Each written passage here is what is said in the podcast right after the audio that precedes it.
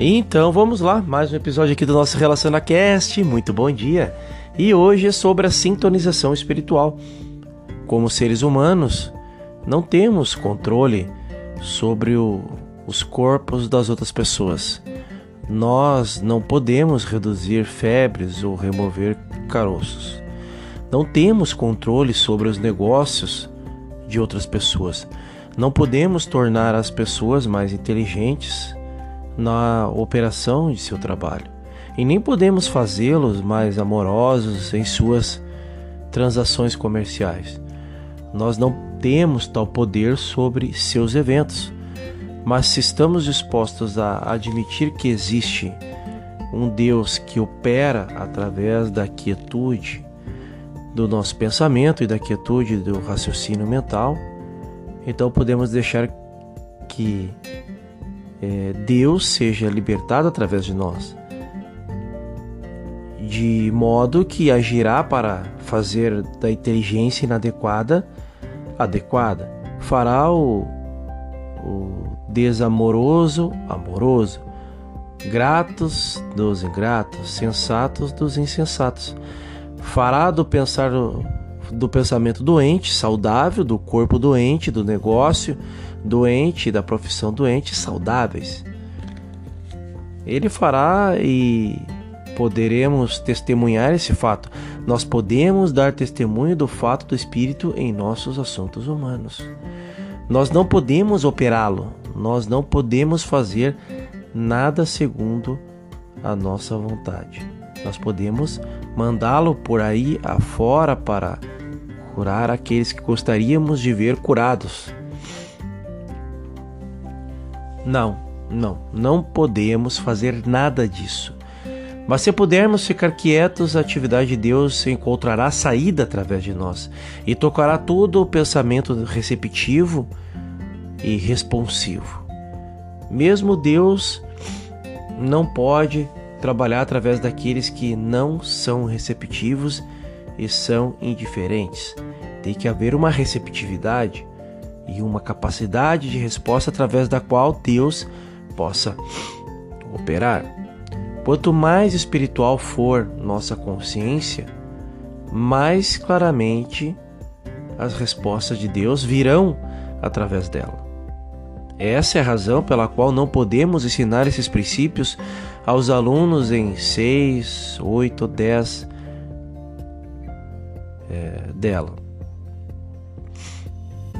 lições fáceis.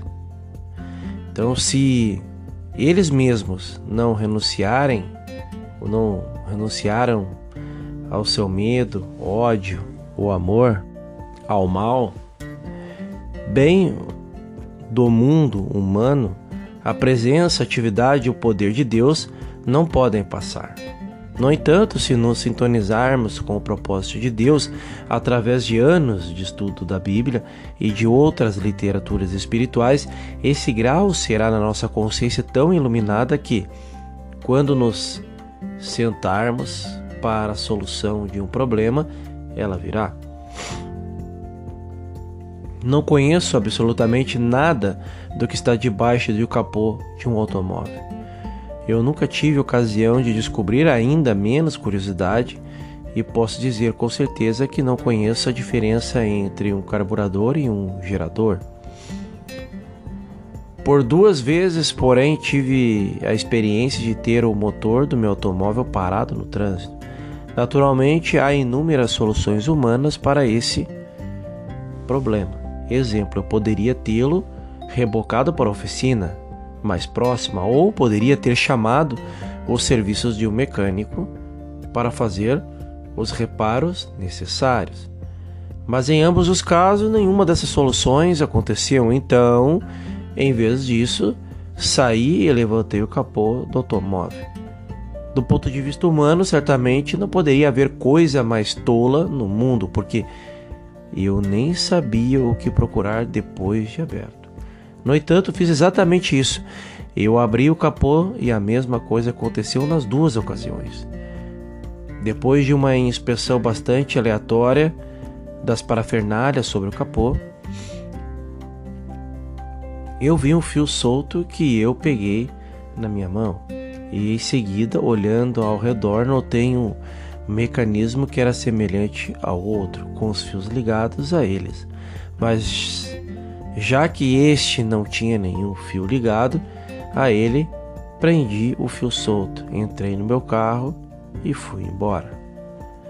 Isso foi a sintonização espiritual porque não havia conhecimento humano envolvido na operação, nenhum que fosse.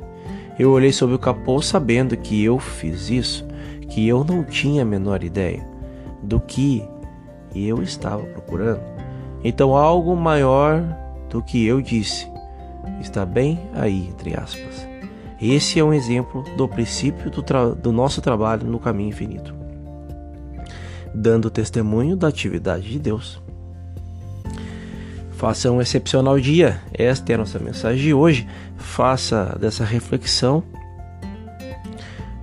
no seu dia para que você possa observar o que mais falta para que você possa quietar a sua mente e se conectar com a fonte que está sempre disponível e ao seu alcance. Até lá! Próximo episódio falaremos sobre dando testemunho de Deus em ação.